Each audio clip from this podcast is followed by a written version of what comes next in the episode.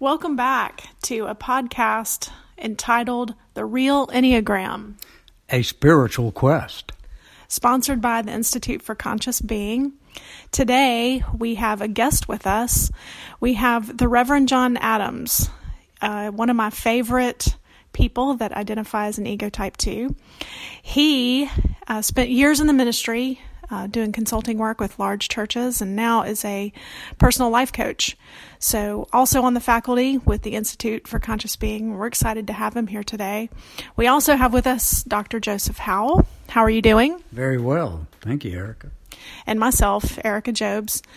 And today, we want to remind you if you have any questions or any comments about this podcast, you can email us at therealenneagram at gmail.com.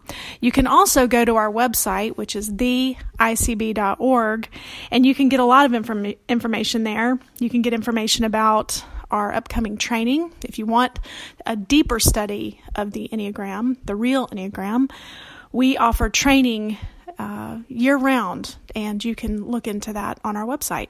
So, I want to thank all the people who have sent in questions to us about some of the information and the contact content that we've shared on previous podcasts. And so we, we kind of filtered through those questions and we found one, um, Dr. Howell, from a, a, a listener. And the listener had this question, and I'm going to go ahead and pose this question to you, uh, John, and you, Joe. The question says, I'm confused. If you have identified your type or number, why isn't your healthy self the healthy side of that number? Is it always the number you integrate to? I'm having a hard time figuring out my number. If I identify more as a five, would that mean that perhaps I'm really a healthy seven? So that's our question, and I'm going to pose it first to Dr. Howell. What do you have to say?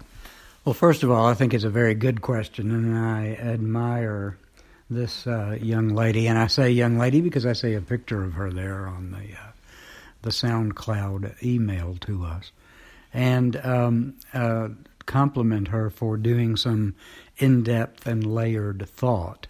Um, obviously, she wants to really know about this.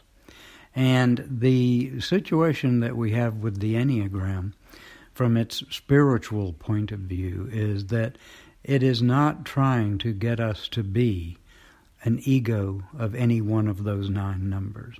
The Enneagram wants us to know what our ego is, which is one of those nine numbers, but it urges us to perfect that ego type to the point that it is ready to make the journey from that ego type to its soul child, to its essence, to its soul. All of those three being the same thing. And that is on another number on that Enneagram. And that other number is the antidote to the suffering that has been caused by our living in the ego type.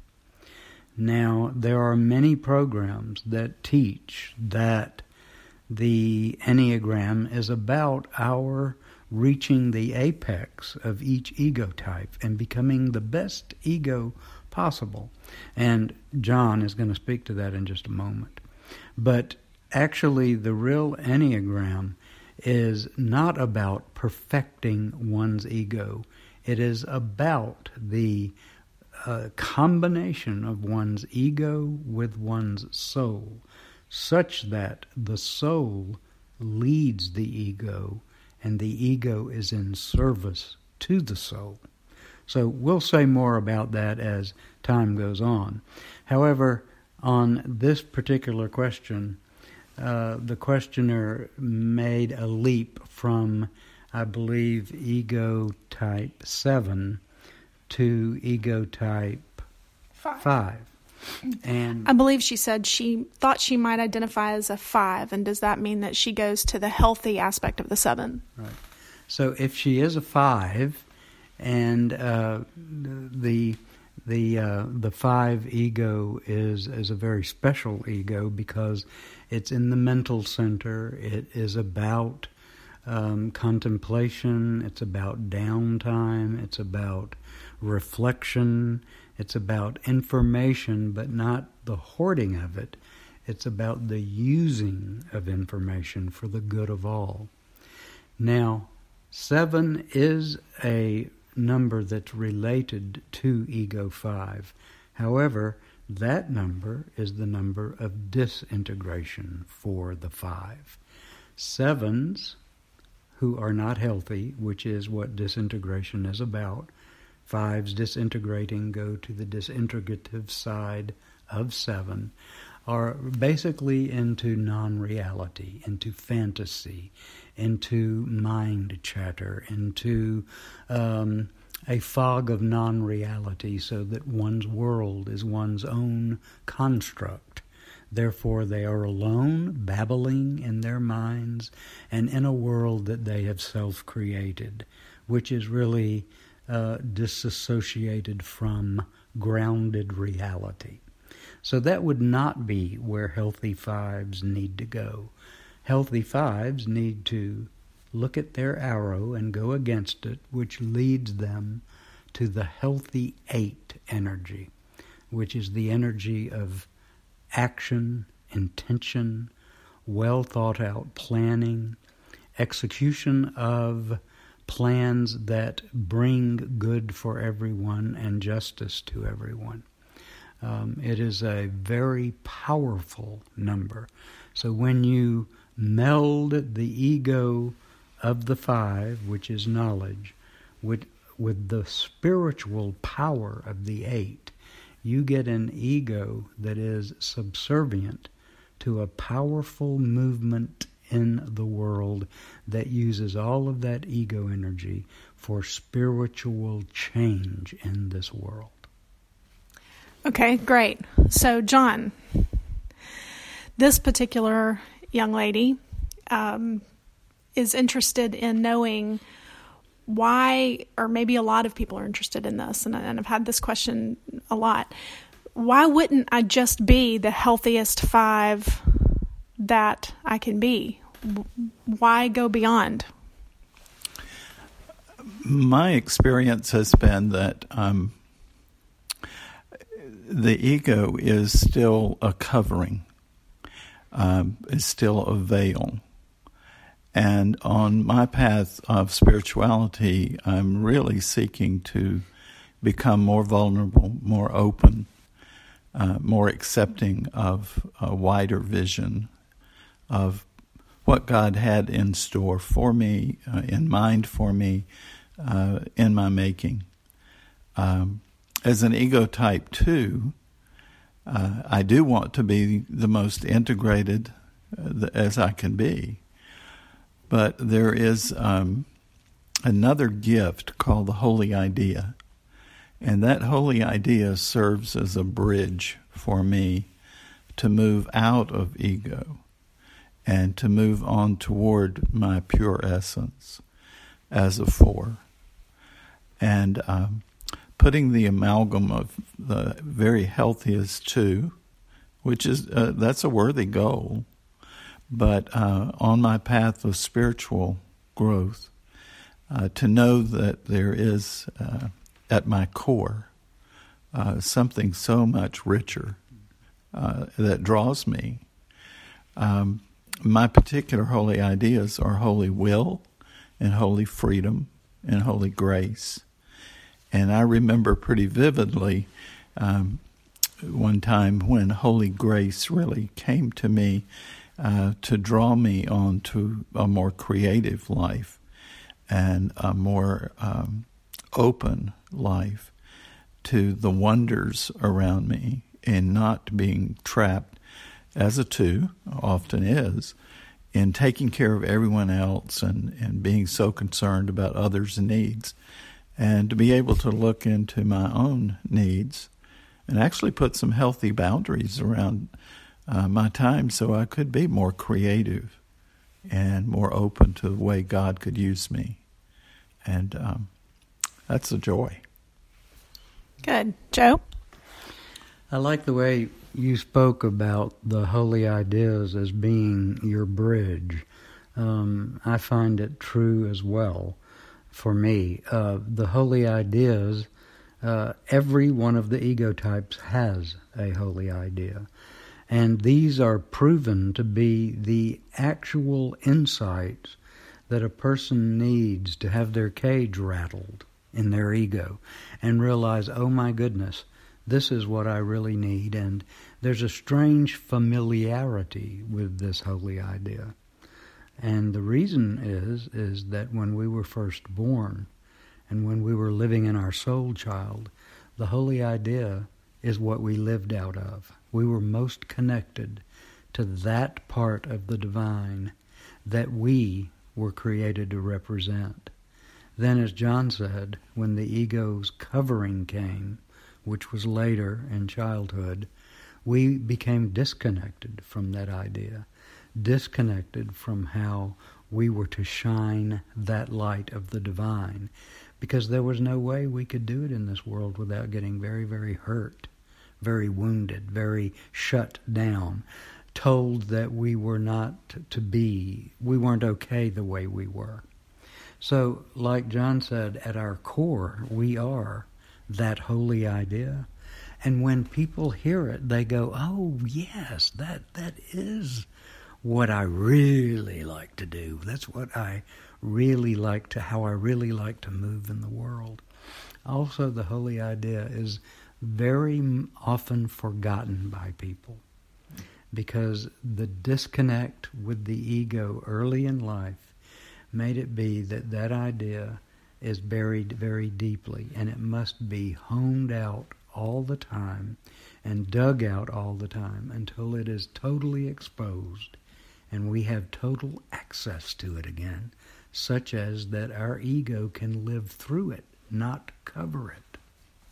Great. And we, we bring up holy ideas because John mentioned that that was kind of the bridge between our ego type and then kind of the bridge over to essence, which is also our soul child, which a lot of teachers talk about being the heart point or the health point. We usually speak in terms of our integration, our, our going against our arrow to our integration number. All of those things are the same thing.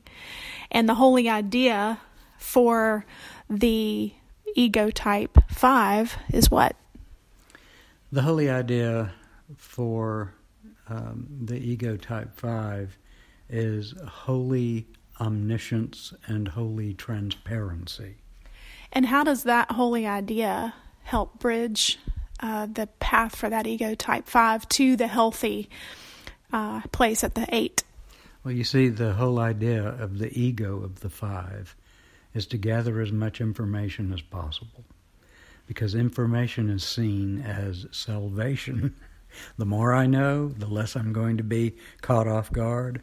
The more knowledge I have stored, the more I'm going to be undeprived. The more knowledge and evidences of that knowledge that I have, the more secure I feel in a world where lots can be taken from us, but not our knowledge. So fives have a corner on the market of of knowledge, and their their um, vice, so to speak, or their trap, so to speak, is avarice. They can't get enough. They're hoarding. Um, in the early uh, literature from Claudio Naranjo, this was called ego stinginess. And it is the hoarding aspect of five, such that don't take my knowledge from me. My books will be piled in the hallway. My computers will be running. I will have access totally all the time to as much knowledge as I need and as I want. So I will feel secure in who I am. Well, you know, the, the holy idea of holy transparency and holy omniscience really wipes away the need for hoarding and for collecting knowledge. Because omniscience is to be associated with God's or the divine being everywhere, not just in a book, but in relationships, in nature, in the now, in the very present moment. And therefore, knowledge and understanding is not limited to what can be known cognitively. It is expanded into what can be known through one's union with the divine. That allows people to have a, an access to information every second. And not only just information, but the information that they need in that second. It becomes available as they need it. And when they use this technique, they find that it's true. And oddly, they relate to it because that's how they came to earth. Now, holy transparency is a different aspect of holy omniscience. It is understanding, yes, that God or the divine is everywhere, all the time, in nature, in the present moment, in relationships. But the transparency to it is up to the individual. It is like we have a sunroof on the top of our head, and we can choose to keep that sunroof, much like a car's sunroof, we can keep it shoved closed and go on with what we're doing inside our little car. Or we can open it, and in opening it, we open ourselves to the sheer, pure light of divine knowledge and information that comes, again, in relationships, in the now, in the interaction with others and also, of course, in books and study as well, but it is not limited to that. And so that holy transparency and holy omniscience, it is the bridge for the five to the eight. How? Because they can then let go of their hoarding. And instead of staying hidden in their own dark hovel, getting more and more and more, um, they know that they can venture out of that very dark place and move in the world once again because they have a remote control. They can get knowledge wherever they want to. Then they find that when they move to the eight, which is where they were born, they feel the power again. Because the power of eight is an internal power that allows people to make changes in the world and to lead people. And those insights um, in this particular um, discussion, we're talking about five to eight and omniscience and transparency, um, is very similar to uh, my own journey with my holy ideas which are holy will, holy freedom, and holy grace. And for me, they did not all dawn at once. Uh, grace was probably the first thing that really stood out for me. Uh, holy will and holy freedom uh, took a little bit longer.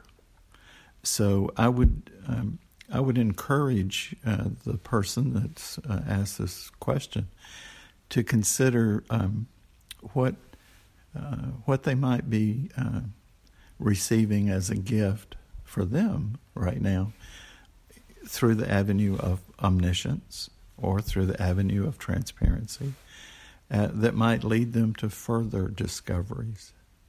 Uh, I, I, think that there's a whole new world out there uh, to really embrace the idea that that can be a bridge to a healthy eight for them and will bring lots of new insight if they spend some time getting in touch with what does it mean to be a real conscious eight and what do I need to get there. Okay. So I'm a listener. Maybe I'm new to the Enneagram or new to this podcast. What in the world are you talking about, holy ideas? Where did this come from? Well, Holy Ideas uh, is a name given to um, the basic, um, irreducible principles that run this universe. Um, you can say they're the laws of the universe. You can say they're the the um, you can't break them down any to any smaller components. They stem from ideas that were uh, actually promoted by Plato, uh, the Greek philosopher. Um, and these are referred to as the um, Platonic solids or Platonic forms. Some of this is uh, done in geometry, um, and some is done in ideas. The geometrical figures that are represented as the solids are actually ge- the very basic geometrical figures upon which all other complicated geometrical figures and the math around them are based. These are the basic figures like the square, the triangle, the trapezoid, the hexad. And these are, you can't pull these apart because they are the basics and, and basic structures. Likewise, there are ideas that are also compatible with these solids, um, and they too are irreducible. They they can't be broken down into smaller components like holy omniscience is omniscience. It is that God is, or the divine is in all things everywhere at all times. You can't say that in smaller parts, okay? Uh, as John spoke about holy will, you can't break will down into smaller parts. You can look at it in different slants. You can look at personal will, you can look at corporate will, but in terms of will, that is the intention behind a certain action or behind a certain life force. That can't be broken down to anything that is smaller. All the nine holy ideas, and each ego type has maybe sometimes one, sometimes three um, actual holy ideas that are uh, essential to it. Uh, all of them are aspects of the divine. So, in essence, there are nine basic aspects of the divine that are the nine holy ideas. Nine is a very important number. I mean, it's based on the mathematical law of three, and uh, that that law is very fundamental to the universe. Of course, nine is exponentially related to three, um, and could not happen if it weren't for three, because it is three threes, and um, the uh, nine is built on and corresponds to the fact that that nine in and of itself is a, a divine number. There are, uh, for example, nine colors on the optical spectrum, including infrared and ultraviolet. Uh, we are in, most people are in the womb for three times three months, uh, three trimesters, nine months. Um, there are supposedly nine orbits of nine planets in this particular solar system. I know Pluto is up for grabs, but there seems to be another one out there that makes it nine again. Um, nine uh, is actually built on this law of three that is um, a, a, a, a law of dynamics, meaning that there's a first thing, and then there's an oppositional thing, and then the third force is the mediator, which um, the philosopher Hegel uh, demonstrated in Hegelian philosophy, which is there is first a thesis, which is an idea. Then opposing it is an antithesis, which brings out all of the things about the thesis that may not be correct. But the third force in there is the synthesis, which actually brings the antithesis and thesis together. So it takes three things to make dynamics, to make a flow. And also, um, Christianity has the law of three all through it uh, the, the Father, Son, and the Holy Spirit, uh, the nine uh, fruits of the Holy Spirit, the nine Beatitudes, the nine descriptions of love in First Corinthians, the first, uh, excuse me, the 13th chapter. Um, so that theme is uh, also in other religions like the Kabbalah, which is the Hebrew way of looking at life, the tree of life, has nine to ten different uh, arrangements there. And in um, Islam, uh, there is something called the Doors of Jannah, of which there are nine. And these nine different doors represent nine different aspects of one's having living, lived in the divine on earth. So it's it's all through the major religions. Well, that was a very five answer. Thank you. So, if she truly identifies as an ego type five, then she will perfectly um, appreciate that answer.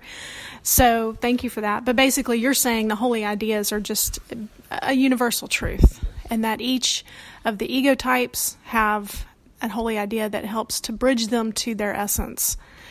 And so we bridge to our essence, John, because as Joe said earlier in this podcast, it is the antidote to our suffering. Can you maybe describe that in your own experience?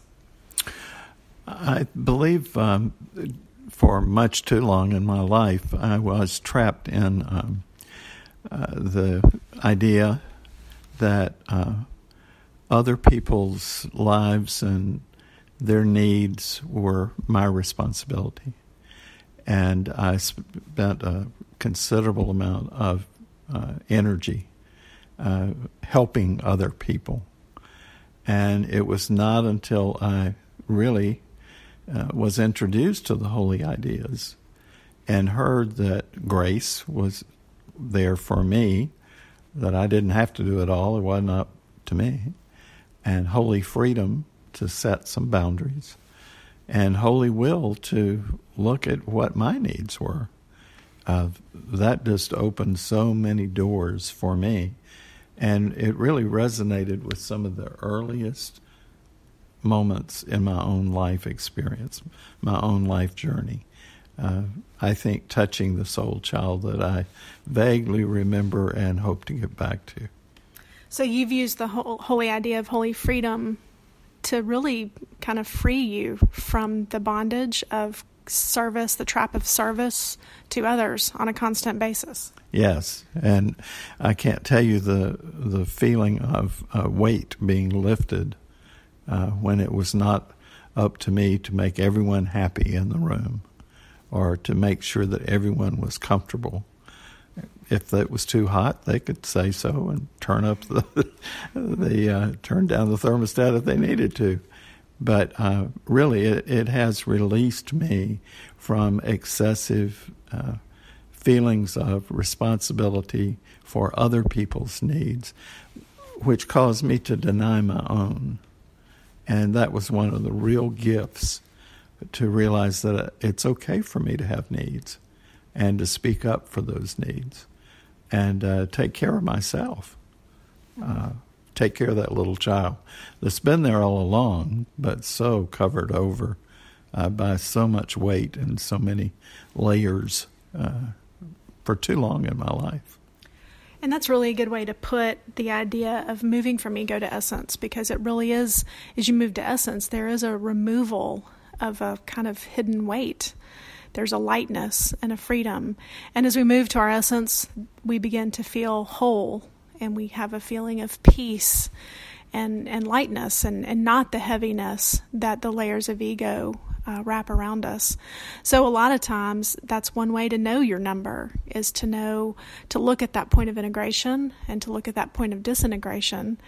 And and there's an aha moment.